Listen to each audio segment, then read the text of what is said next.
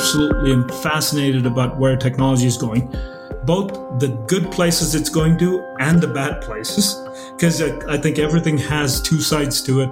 Um, I, I, think uh, so to the extent that you can stay abreast of it and do things to amplify the good side and do things to mitigate the downside is still a learning experience and every single day that evolves.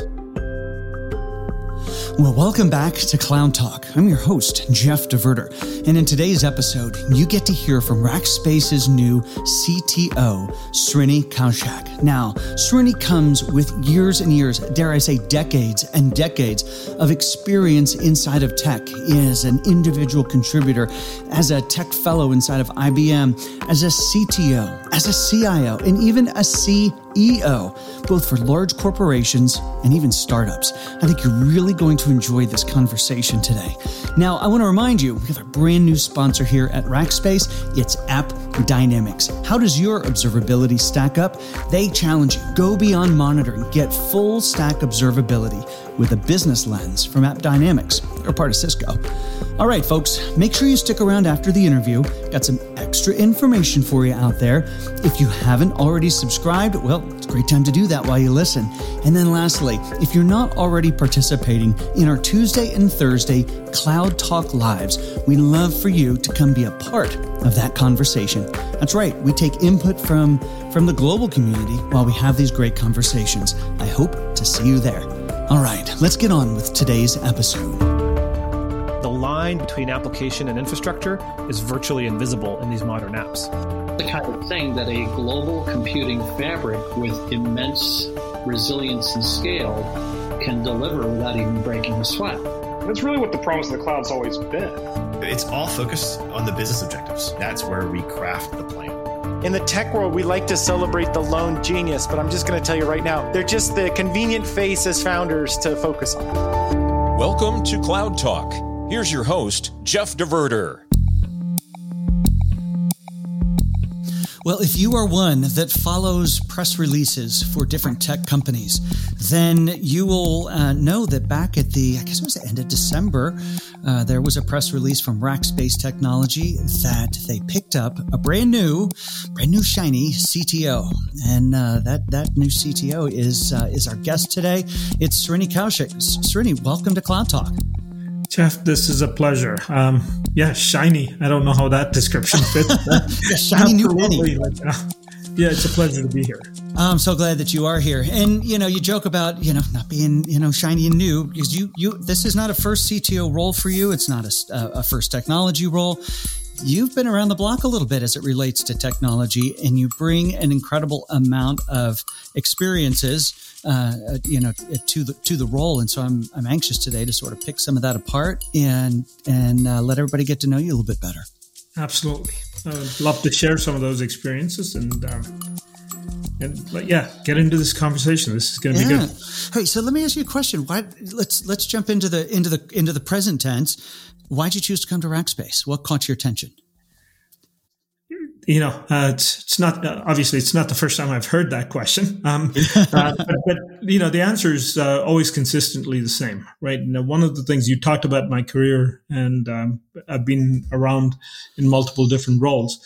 Uh, I think what underpins that is I I'm one of these guys who really thrives on transformation, mm. and uh, someone who likes to create something from very little or likes yeah. to uh, drive that. When you actually do get to a scaled business and you need to operate it, uh, I've always believed that it takes a different set of capabilities uh, to be so able to drive that. So, so there's there's uh, two reasons why Rackspace made sense to me. Number one, as a company that uh, really has has learned how to do these pivots very well. It's mm-hmm. 15 years old as a company, but we've already gone through two pivots and we're on the verge of a third pivot that, that right. we're going through.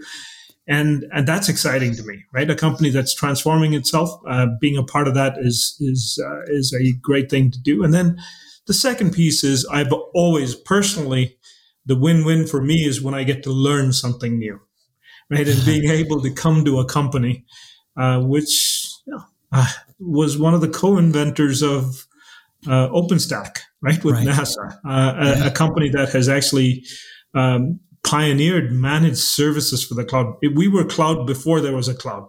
That's so true. So when you, so when true. you start thinking, when you start thinking about that, I think the opportunities to learn kind of end up being quite, you know, it's just exciting. So, like to me, it was a no-brainer uh, when when when it came up when the call came through. Well, that's great. Yeah. Well, so we mentioned wasn't your first role. Let's let's dial the the the the history wheel back a little bit here. As far as as LinkedIn would tell me, your first really big tech role was was over at IBM, and you spent a good amount of time over there. Yeah. Starting in '93, uh, uh, managed principal and distinguished engineer. What, what, what does that mean? And and what were you doing for IBM through the through the mid '90s and early 2000s? Yeah. Uh, well, it's yeah, it's going back a ways, but but at the same time, uh, hopefully you'll see that there's a couple of things that are consistent about. Uh, you know, you asked me about why I came to Rackspace um, at IBM. Clearly, it was at the start of my career, so you weren't as picky. The, the IBM at that point in time was uh, was still a very revered name. Uh, yes. But they were at that stage where they completely missed the PC revolution and were considered a mainframe company. And a lot of people said they are kind of kind of gone dead and, and not going to be there. Well, fast forward 30 years, they're still going strong. They're right? still going and, strong. And it's, it's because of some of the transformational leadership that came in. Not that I made a deliberate choice to go there because Gerstner was there, but it was just luck that I ended up being there at a time where here's one of the brilliant leaders in in uh, in the tech industry who doesn't get the credit because he always stayed in the background. He wasn't one of those guys who hogged the press, but but he was able to transform that company. And and for me, as someone starting off new, it was great because Gerstner wanted to focus on services. This is okay. before Accenture was Accenture. This is before all of these guys. Like he said. So this is the birth really, of like global services and global and services of and, and so, so being in that space during that birth of global services gave me a really good platform. Uh, I was, and I hopefully call myself a technologist even today, pretty hands on in, in terms of what I do. And that really was welcomed at IBM at that point in time. So my first stint, I would say for the 10 plus years I was at IBM, six or seven of those was as an individual contributor. Yeah. But as an individual contributor whose contributions were front and center, right? I was pulled into, uh, to rescue trouble projects. I was pulled in to, uh, to create a first of a kind um, robotics system back in 90s, right, for, for wow. Abbott Labs.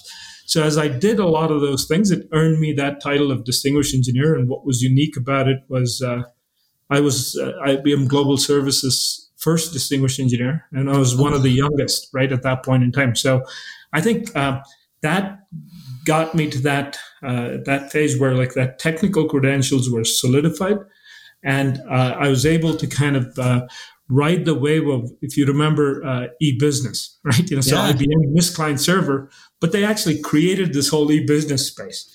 They and really did. being there at that time, it gave me those opportunities to grow with that company and get to where it was. And so that was my first stint. And I, I'm, I always tell people IBM's in my heart, and it will always be in my heart. It's a good company with good values and ethics, and you know I always wish to see them do well.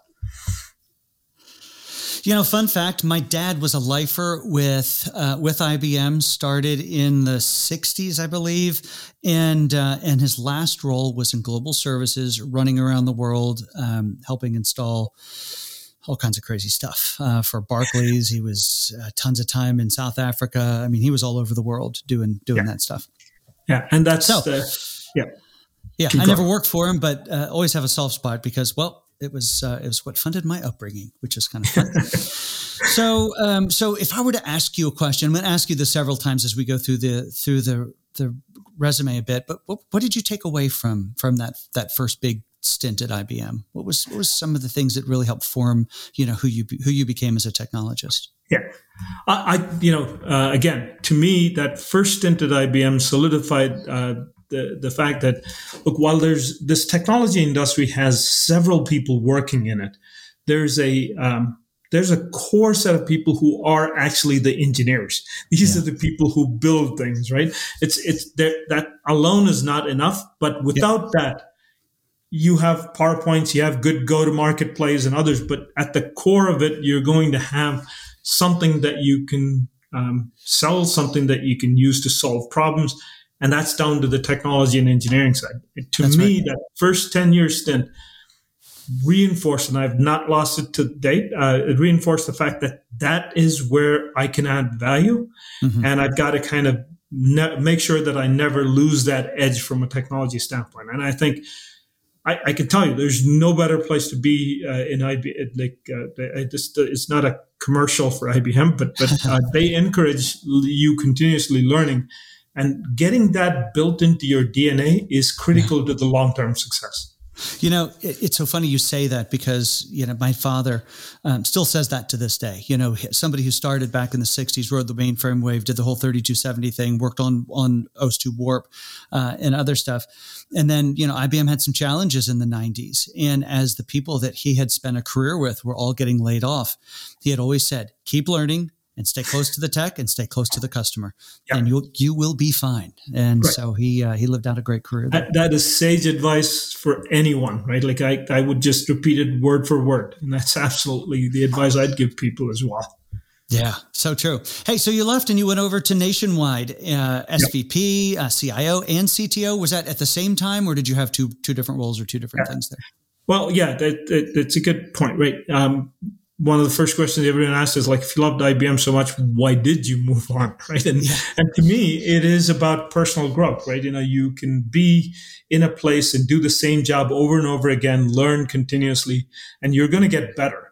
Yeah. But I, I also believe in the breadth of experience, right? Not just the depth of in- experience. I also believe in the breadth of experience. So when one of my colleagues from IBM went over and became the enterprise CIO at IBM at uh, Nationwide, uh, picked up a phone, called me and said, like, Srini, we've got this whole shared services organization, uh, which in Nationwide at that point in time was called Nationwide Services Company. He said, like, I need somebody who understands infrastructure, understands architecture to come in to drive that. And by the way, he's the first guy who actually combined the roles and said, like, no, you're going to be CIO and, and CTO for the whole company because Wow. the technology component is important. But I also want you to kind of grow and learn.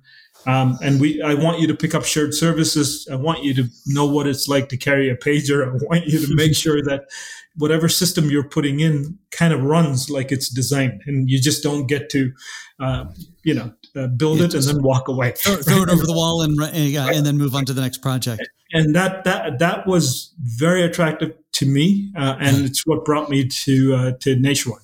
So, what was the big takeaway uh, as as you had both of those roles? You had the stretch role moving into the the CIO space. You know, we'll get onto the next role in a second, but but what was the big takeaway from Nationwide? The biggest takeaway at, uh, I got from Nationwide again, great company. It always, I think the thing I learned there was it's no longer about uh, being a the smartest guy in the room. Yeah. It's about can you motivate a uh, large army of people Yeah, to deliver this piece. And that's a huge jump, right? And I, again, you're young, you're confident, you're like, you know, you can do this stuff. So you come in from a place like IBM where you're youngest distinguished engineer, then you walk in and within the first six months, you step in every pothole. That's, that's right. You, ste- you step in every pothole. And uh, it, I was I was extremely again lucky to be part of an organization like Nationwide, which uh, didn't kind of cast you away when you made one or two mistakes. Yeah. They were like, nope, I see the potential. I need to develop this this guy as a leader. So they put Yeah. the time in, and eternally grateful to them because I think a lot of what I am today, half of it came from IBM, half of it came from Nationwide, right? And and that growth as a leader was important because that's what laid the stage for future things because unless you made that transition from being an individual contributor to how do you actually teach other people how to fish and motivate them to go fish uh, that that part was a critical learning uh, component of that second role Well, and it's a, it's a big shift too because you move from you know we, we we both have seen in fact at Rackspace we have a solution for people who want to stay technical but they don't want to necessarily get into management. Making that shift is a challenging shift, uh, and it's great that uh, that Nationwide invested saw the value and invested with you, and obviously it went well. I mean, you spent what nine ten years over there. 10 years at nationwide again uh, I, I think you pointed it out uh, there's a lot of company and ibm was one of those where you had a good technical career path and you had a business career path right you know uh, Yeah. and uh, very seldom did those two paths intersect That's right. right. And and to me, one of the other factors that excited me about the nationwide role was I got the chance to kind of move over because otherwise you're sitting on the other side saying, "Yep, I can do that job. That's easy. That looks easy enough." Because good leaders always make it look easy, right? And so, so you go there and, and and and you jump in into that, and you very quickly realize that you don't know what you thought you knew, right? Yeah. And, and you had to kind of relearn some of those habits. And again, as, I said, like I, it wasn't as bad as I made it sound, but like the first two or three months, it was uh, it was you felt like a fish out of water, Yeah. right? And But, and but you powered through. You yeah, powered through. having an organization that is nurturing and develops the skills was critical to success there. Right. So what's the it's like the the big takeaway then? really it, it is about uh, how you build teams it is about uh, kind of uh, you know it, you use the words like inclusive and diverse and all of those things but it is about um, understanding your strengths uh, and complementing your team with a Yeah. diverse set of thoughts like in a, and bringing it so that as a team your collective wisdom can pull us through as opposed to just one one guy like uh, you worked with me enough to know that i i I'm I can keep coming up with new ideas and others, but Yeah. now like after 20 years where I'm I am at is I know you can come up with an idea, but if you don't follow it up with the right team and the execution and the approach to solve it, it's never going to become reality. So huge thing at Nationwide was you that shift from individual contributor to a leader of uh, of people, uh, and how do you actually put the systems and processes in place to kind of bring up the the capability of the entire team. I heard somebody say just the other day that uh, that vision without execution is just a dreamer, and execution without vision is bureaucracy, and Or a uh, nightmare. or a nightmare. Yeah, exactly, exactly. So I'm I'm uh, thrilled to hear that you, you've you've got experience in executing across both. But let's leapfrog for a second. Let's run over to when when you said, "Hey," uh, somebody saw you know something in you and said. This is the guy to be a president and CEO when you went over to NTT Research. Tell me about that. Well, again, uh, it, it's always uh, two things. There's an external factor, and there's always an internal factor that drives me particularly. The, the internal part is, I don't mean to say that you just move on once you've learned. There's, you know, what I didn't talk about at the National time is like that was a time where that company went through a major transformation, right? And, and once you put the systems processes in place, uh, it was time to kind of start saying, okay, so uh, I did not jump around in jobs, but spent the time, you know, eight, eight nine, ten years to kind of learn it, uh, put in place systems and processes that are that can that are sustainable. And then you get to the point where, okay, so uh, at the age at which I was, Jeff, at that point in time, uh, I would have definitely been a blocker to future talent coming in, right? So one Wow. way of actually That's, uh, that's self-aware right there. yeah but continue to grow is like what did i what had i not done right Yeah. and then try to seek that out so i think part of the internal drive was like the one thing that was nagging me all through i was already in my uh, early 40s at that point in time. I had never done a startup. You hear these stories you hear all of these hero stories about like zero to nothing and, and those things. And to me i said well good. Like you know it's probably i'm, I'm about a couple of decades too late. However uh, it's never too late to kind of Right. jump in and, and work through that um, and then the the connections that I'd established and the reputation I'd built so far actually positioned me well to go pitch ideas to NTT, which is the global telecom, in terms of what we can do. Yeah. And what they really wanted to do was two things. Number one, they they wanted to make sure that they had a presence established in in in the US, especially based in Silicon Valley. And number two, they wanted to be out there with a couple of innovative ideas and products that uh, they can kind of use to launch their services businesses here in the US. So they set up this this um, completely standalone. I was employee number one, right? To task to go build that employee number one and the only employee. So you So were we- you were the CEO and you were the janitor Yeah, all at once. Exactly, exactly. And and and and it is while there's a little bit of a safety net that it's NTT like funding the this piece. Yeah. The rest of the things mirrored what a startup uh, CEO would go through, right? Because you got to go and attract uh, really good people to come join you. Yeah. Uh, it's easier to do when you're at Nationwide or IBM. It, it is really tough to do when you're, but the networks helped, and so you end Yeah. up building uh, that. And that was one of the best uh, moves I made. um, because the thing that's common about IBM and Nationwide both were Fortune 100 companies yeah. with a complete infrastructure that was designed to make you successful. You go from there to a completely new startup. Even though NTT was a global company, right. the startup had nothing. Right, and you, so did, you didn't get to ride on on their HR system, no, any of the things. You didn't get to do any of that stuff. We really had to kind of spin it up from start to kind of drive it through, and and that was that was very helpful because it's it's not like you just go hire based on that, you've got to kind of think about what products, how can you scale it, what's the speed at which you can scale, yeah. um, you know, how do you drive that? And so to me, that forced me to learn a completely new set of skills that I didn't have to learn in a large company. Right? Um, you and I have talked about it, and uh, you've heard me talk through it. Uh, I talk a lot, a lot about lean startups, right? Yep. And, and how do you actually, uh, uh you know, get to a business case, to an MVP very quickly? How do you leverage agile?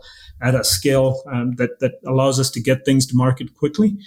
All of that was learned at that point in time, right? Which is just you that, that's where it came from. You know, just to let you guys know, I mean, we're going through all sorts of stuff. We're inventing new capabilities. We're refining what we have, and and you know, we're here. We are this you know twenty three year old company, and we know some things. And Srini's coming in, going lean startup. Follow this model. It's going to be great. Watch it happen. And there's some results that are really really pulling together at this point. Yeah.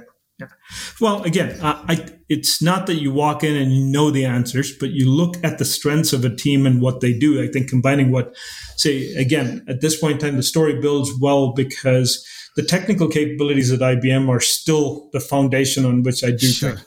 Sure. Uh, the people side of uh, things at Nationwide was critical because it, without that experience, I would have just walked in and said, Hey, look, we need to change out everything you know, we have to yeah. kind of change out everything and let's just replace it with a completely new set of things. And that that didn't happen, and it's not going to yeah. happen because you know that it's all about making the pivot. And if you can pivot, that's great. And what is something that uh, we can do at Rackspace? I think we've got a, t- a really good ideas, and we've made the transition as a company. I think if we start acting like a startup um, mm-hmm. and and start leveraging those practices, we can pick up speed we can increase quality, we can bring solutions to our customers much faster. That's awesome. So I think that's that's kind of what you're doing, and then but you but, the, but while you're bringing in those new capabilities, you're still kind of using existing uh, assets. Um, yeah, you you you put yeah. tools in the tool chest, and you pull out yeah. what you need for for the moment. Right. right. It's uh, it's it's a great strategy. So uh, so uh, NTT onto Magellan Health. Yeah. So uh, NTT again, as again, I pointed out, CIO and CTO at that point yeah. as well. So we we had done uh, the the startup for NTT four years into it. We had two products in the market with customers actually paying customers for it. Um, I actually did want to go in and, and see if we can actually take it to a Series B type of a fund. Uh, yeah. And NTT, uh, uh, you know, I, I they're very smart. The Japanese companies are actually extremely smart in how they invest they saw the potential in the products and they said like look we are going to take it back in. We're going to spin it back in to the organization so you were the incubator you, which is fantastic so we, we incubated it for them uh, but but it was like to me the, talking about exits from a startup it was a good exit. And at that point in time um, you know um, late 40s just trying to think about okay so do i need to work more or do i need to kind of drive this? But that internal drive was always there which is look, I can't sit and be a consultant or any of those things. I've got to be able to do do something. And when the opportunity at Magellan came up, um, it was actually uh, really uh, uh, fascinating because it came up and uh, the recruiter who I work with still, he reached out and said, Srini, I know this is a role that's too small for you. I don't know if you'll be interested. I said, like, no, tell me, uh, tell me a little bit more about it. And yeah. Uh, as the more I heard about the fact that it's healthcare, I got to meet the CEO, a very visionary man. His name is Barry Smith, and I still am very close friends with him. And as Barry and I started to spend more time, he was like, "Look, I'm not hiring you because you were at a Fortune 100 company. I'm hiring you because you were at the startup." Because we need to kind of transform uh, the, this piece, and that was that was enough to sell me. Because now, again, building on the experience, can you merge what you learned at these large companies with what you learned with the startup to get to have organizations of our size, Magellan and uh, Rackspace are about the same size. Okay. Um, or at least we're about the same size when I joined uh, Magellan. Yeah. um, can we actually get the, the organization to act like a startup? And and that's kind of what we did for five years, right? We mm. uh, we drove cloud transformation. Uh, we launched a program right at the start uh, of, of my tenure there called Project Moonshot, which was mm-hmm. aimed at developing technical talent, right? And getting existing people who understood the AS400, the RPG on an AS400 I series, and giving them a pathway to learn so that, you know, the uh, I wrote a blog post at that time said like how do you fight the war for talent without uh, how do you win the war for talent without fighting it and, and, it was all about investing in your people how do you get them to transform how do you give them the tools that and and the roadmap to drive that so um, Barry was a visionary. He, the CEO of Magellan was a visionary, and it was fun to work with him because he gave me the flexibility to go do what, what we needed to do to scale. Yeah. Um, and and it was fun for me because for for me it's uh, I got to go back into a CIO CTO role uh, yeah. after doing the CEO role with with the support structure behind it that was good. Okay. But the second component of it was healthcare. Until that mm. point in my career, I had never worked in healthcare. I was a consumer oh. of healthcare, like all of us. Yep. But being part of the healthcare organization for, for five years was just eye opening just right. understanding the, the, healthcare value chain, the process, understanding the the complexities, the compliance, the every. Right. I mean, talk right. about putting more more capabilities in the tool chest. So the five to six years, like at, at Magellan, was all about that, right? I think if you ask me what I picked up the most at Magellan, yeah. it's like I got to understand healthcare quite well, right? And okay. and, and that was that was. Um, I think as you get older and you're a more consumer, you're a smarter consumer. Yeah. But beyond that, um, you also see the opportunity in an industry like that for technology and how it can actually transform, um, you know, what yeah. you do in healthcare. Hey, what was the result of Project Moonshot? Uh, actually, uh, so after year one, we uh, we created uh, seven, like we went from zero to 70 plus aws certified engineers right? Like you know both at the associate wow. architect level and the professional architect level. The team uh, took it up very well. Like i always tell people as part of a transformation you got to remember that uh, there's a third and a third and a third right? Yeah. the third of the people that are going to be excited about it they're going to jump into it there's a second third of the people that are going to be on the fence, just saying, like, we've seen uh, people like this come and go. We'll wait, but we'll jump in. But the, the more the you show, yeah, yeah, they, when you show initial success, then they jump on board, right? And yeah. and when you do a third and a third, you're roughly at seventy percent of the organization. Right. The final third, I don't mean it in a negative way. For one reason or the other, uh, they are what uh, people would call uh, uh caveman, right? And caveman stands for consistently against virtually everything. right? And, and, it's like they're they're not the wait and see folks. They're just they're it's just, they're just the no people. I don't want to do it. It's, yeah, it's, it's it's a job for them, right? You can't blame them. It's a job for them. It's like they're just coming in to do that. So anything that that you're asking to do extra, like they're asking what's in it for me. But when, even when you explain what's in it for them, yeah. sometimes it's not enough for them to get over the edge. And so the other piece that you learn by running a team of people is just recognizing that that's the dynamics of any team you take over. Sure. Right. And and, and so sure. the question becomes uh, you spend the time to uh, drive the momentum for the transformation using the first third of people because they're going to be the willing. Uh, um, you start in, uh, uh, you know, expanding the circle to include some of these uh, people who are waiting on the sidelines, but bring them in when they start to see progress and they see that it's a good thing. Yeah. And you never give up trying to bring that last third in. You, no. you just have to keep trying. You just have to keep trying. You don't compromise because you need to take the organization forward, but you absolutely want to bring that last third of the people or last 20% of the people along. Um, and, and I think, uh, you know, uh, uh, what I've seen is like the more you try, the more people, it's slower, but more people come on board and they, they help you with the transformation. Do you think that that is changing at all, Srini, in, in this modern age where those that didn't want to change even to more cloudy things or, or uh, have, have seen the absolute transformation of the world moving in this direction? And yeah. are they more open to it, do you think? I, I, I actually do think it's changed uh, where the uh, where the spotlight has actually shifted to employers. Right? six yeah. years ago, I was six years ago. It was great for me to say like, look, the world is going to the cloud. We need everyone to kind of get there. Like, it, this is where the jobs are. This is where the future growth is, and everything like that. And and that yeah. was an accurate statement.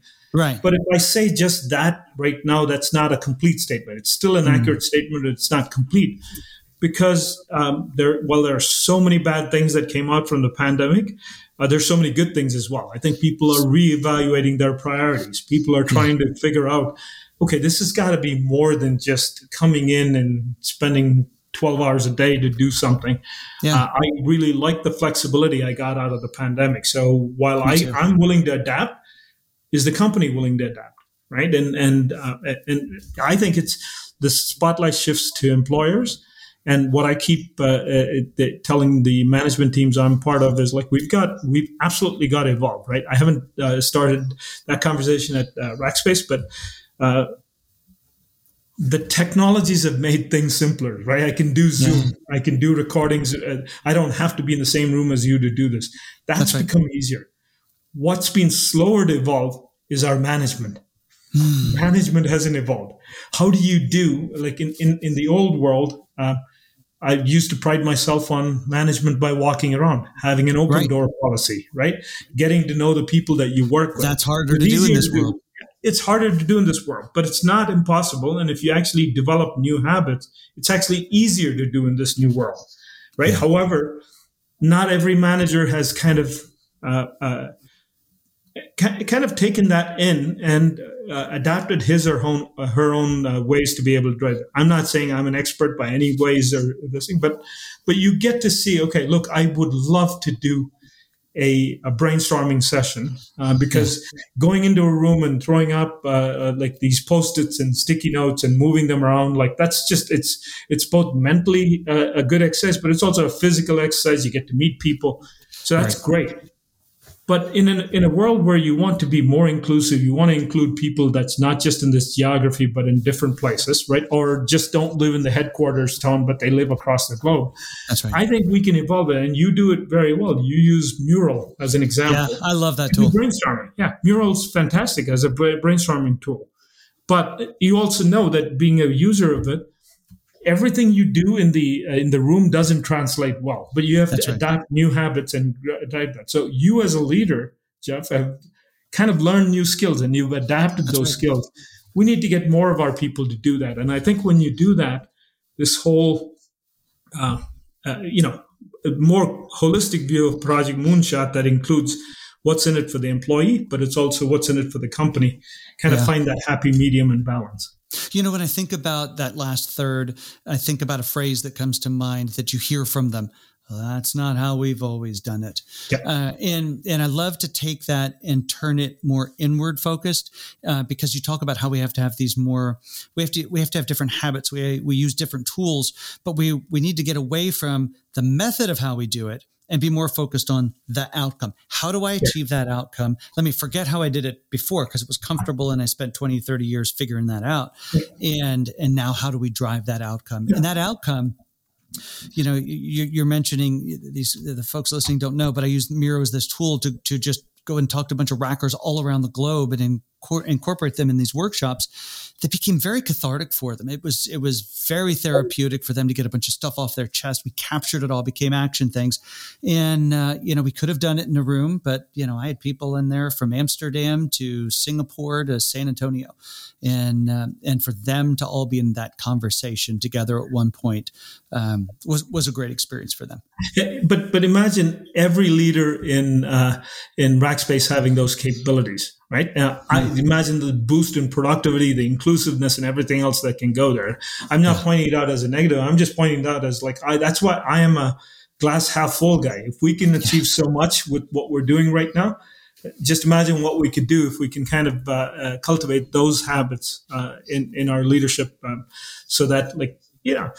Yeah, everybody likes to talk about the great resignation and others. I'd like to kind of talk about the root causes of that Yeah. say, can we address the root cause? Yeah, uh, and you're sort of steering, you know, because we're we're straddling in this conversation the the you know the the fancy CTO role that you're in now, and and you know Srini the individual and what drives you, and folks, if you're not already following him on LinkedIn, I encourage that you go track him down. Uh, his last post, uh, and I did warn him I was going to ask him some of these questions, but his last post was a Steve, the Steve Jobs 2005 Stanford uh, commencement address, which was I had actually never listened to it before, but in, in prep for this, I went back and of course was stalking anything I could find of you, and uh, and that popped up, and and so I watch it, and and I realized about you know a third of the way and a quarter of the way in uh, take some notes and ask him some ask you some of these questions. So one of the things that really drove steve jobs was his curiosity and intuition. And he was telling this as part of a story of when he dropped out of college and then started taking classes that intrigued him. Uh, and uh, and so you know, he, he tells the story about he took a calligraphy class and, and the calligraphy class and understanding, understanding everything about character and character design and, and what's known as kerning or spacing in between it became, you know, was useless to him at the time, but became priceless in creating the first Mac and, and how do they put beauty into, into, into the text. But he talks about curiosity and intuition. Um, where do you go to to be inspired? Where do you go as an individual that feeds that curiosity that maybe doesn't make sense right now, but you've seen make sense over time? Yeah. Well, uh, again, the, connecting it back to what what uh, that particular talk talked about. What I love about it is they like number one, he says, pursue your passion, right? Yeah. Like you know, do things that actually. Uh, you know, uh, nourish your soul. You get to learn stuff. Like there are things that you have to do, yeah. And then there are things that you want to do, and finding that mix between those two and doing that is definitely one. The second part of that that he talks about, which resonates 100% with me, and I can tell you, like, now that I'm uh, much older than I was 20, 30 years ago, it, it, I can see it come together. I did yeah. not have a plan that said, I need to do these four things because I can become a CEO or, or I can become a CTO of this company. I did things that were a, like things that you know were interesting to me that I could learn. And as you do that, the, you remember the comment that uh, Steve Jobs had in that. It's like trust that the dots will connect in the future. Yeah. trust that this this will connect together in the future, and, and, that resonates with me because that's what it is. And so, back to your question around curiosity, uh, I always have a very curious mind, right? You know, I, mm-hmm. I, I tell the story to people when the Apple Watch came out, right? You know, a few years ago yeah. This like I was in the, the, Bay Area, so like the Palo Alto store, um, and a couple of guys who had come with me, they they saw me. We walked in, and I saw this whole shelf of Apple watches, like in a in a case that they had yeah. built. And you know the Apple Watch charges and others. And like number one, when you walked in and looked at the case, you can see it today as well. None of the wires were visible right? You know, not in the thing. There was nothing that was connecting it to the ground or any of that. None of the wires were visible. It was the the displays were set up so that you had multiple things that were displaying and others. And literally about five minutes in, I walked in and looked around and I said, went down on my knees and I'm checking under the table. Yeah. like, okay, let me let me figure out like, you know, or at least I wonder how they did that. How did they do that? Yeah, how did they do that? Right. And, and, yeah. and that's been one of these things for me that's there. And like, I, to me, that happens in multiple domains, right? Like I really. I've always been fascinated with, you know, I've talked about it in the past. I've always been fascinated about music and how people make music, but yeah. like it's one thing to listen and enjoy it. It's another thing to say like, no, I, I really want to know uh, what it takes to kind of go learn uh, how to play a guitar, right? Yeah. You just have to force yourself out of your comfort zone, go learn it. And then as you learn, you start to realize that there's just so many things that I loved about playing uh, music, especially yeah. playing in a band, because there I didn't have to be the star. Yeah. But I was the noise that actually filled it in that made the sound be much better, right? Like so you right. kind of you're in a That's in a very much a supporting role that rhythm guitar yeah. player yeah yeah you're you're playing rhythm guitar and you're the supporting person it's like that was fun to do because now you're listening for other people who are leading it and you're kind of connecting the dots there so anyway that's uh, curiosity I, I kind of try to learn wide um, i try to be uh, inquisitive about asking questions but all in the spirit of like it's because I'm passionate. I want to just know, right, and not with the ulterior motive of if I do step A, I can do B, C, and D. Right. That's never uh, in my thought process. Nice, yeah. nice. Um, so you're absolutely going to have to come back because I have so many other things I want to talk about. um, but I'm going to ask you one more question. So he, uh, Steve broke that that conversation up into three sections. The last part was love and loss. He talks about when he got fired from Apple, and uh, and how that was. Um, uh, it went on to be a very good thing for him. And I love what he said there. He said, you know, it was awful tasting medicine, but I guess I need it. Yeah. Uh, I just thought that was super self aware. Um, but he talks about how you have to find uh, what you love. And, you know, I have to ask the question. You made the comment earlier um, through the exit with NTT. Um, you alluded to the fact that maybe having to have a dated an eight to five job wasn't necessarily something you had to do anymore yeah. from a financial point of view. But you've been doing it for many years, even after that. You yeah. clearly love this work. What is yeah. it you love about it? Um, the same thing that started my career, right? It's it's technology. I, I absolutely am fascinated about where technology is going, both the good places it's going to and the bad places. Because I, I, think everything has two sides to it. Sure. Um, I, I, think uh, so to the extent that you can stay abreast of it and do things to amplify the good side and do things to mitigate the downside mm-hmm. is still a learning experience in every single day that evolves, right? And that's mm-hmm there's not there's not many areas where you see the pace of change. And uh, there aren't many careers that you can see it so blistering and so that that is something that constantly keeps my my passion that you know that for for technology front and center. And really uh, just just the people side of it is exciting me as well because like i think if you thought technology was tough that's actually the easy part of this equation the people side of it. Yeah the tech's always the easy part. you know, individuals, human beings, all have their personal preferences. Their context is different than others. And 25 years into it, you start realizing that, like, yeah, you know, you were dealing with the easy part of it. Now let's figure out if you can, you will never be able to be an expert in people.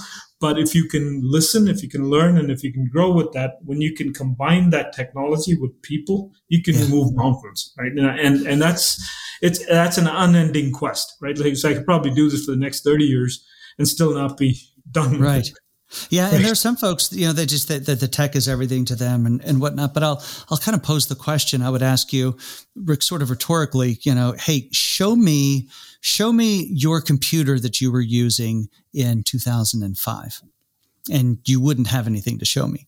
Yeah. But if I asked you, and, and I'm gonna, I'm gonna, uh, I want you to do this. Actually, I want you to tell me the first name that comes to mind of somebody you worked with back in 2005, and and what they meant to you. Yeah, um, it would be uh, Mike Keller, right? Who Mike Keller was the uh, uh was the enterprise CIO at Nationwide uh, yeah. for the time I was there, and Mike was unbelievable in terms of how good of a mentor and friend he was, right? You know, there were times in that 10 or 11 years where I hated his guts for saying what that is. And I think, look, I'm a very close friend of him. I call him pretty much every month just to catch up. He's retired now. Uh, he's on uh-huh. a couple of boards. I talk to him every, every month or two to kind of just catch up.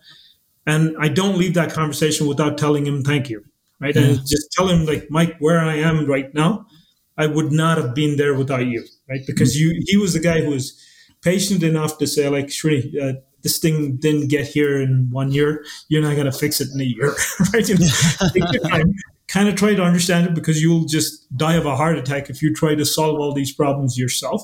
Yeah. You need to kind of step back and do this. And, and, and there were times where like I'd listen to Mike and go like, what, the, what do you say? Right. Like, it's what my version of what Steve Jobs was saying, like in terms of tough medicine, because yeah what Mike did for me was that he made me understand that failure is part of the learning process because mm. I'd not failed big time till then. He he he actually taught me that failure is part of the learning process, and he also uh, taught me how to react when things were fair. Like like when things succeed, there's got a hundred people cheering for you and saying, "I did a, I did this on the project," and others.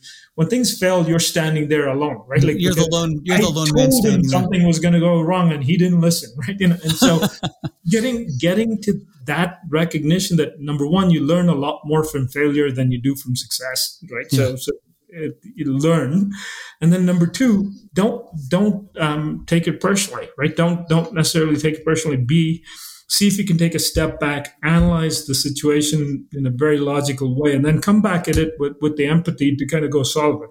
Right. right? Uh, right. My, I, I can't say enough about what he meant to my career.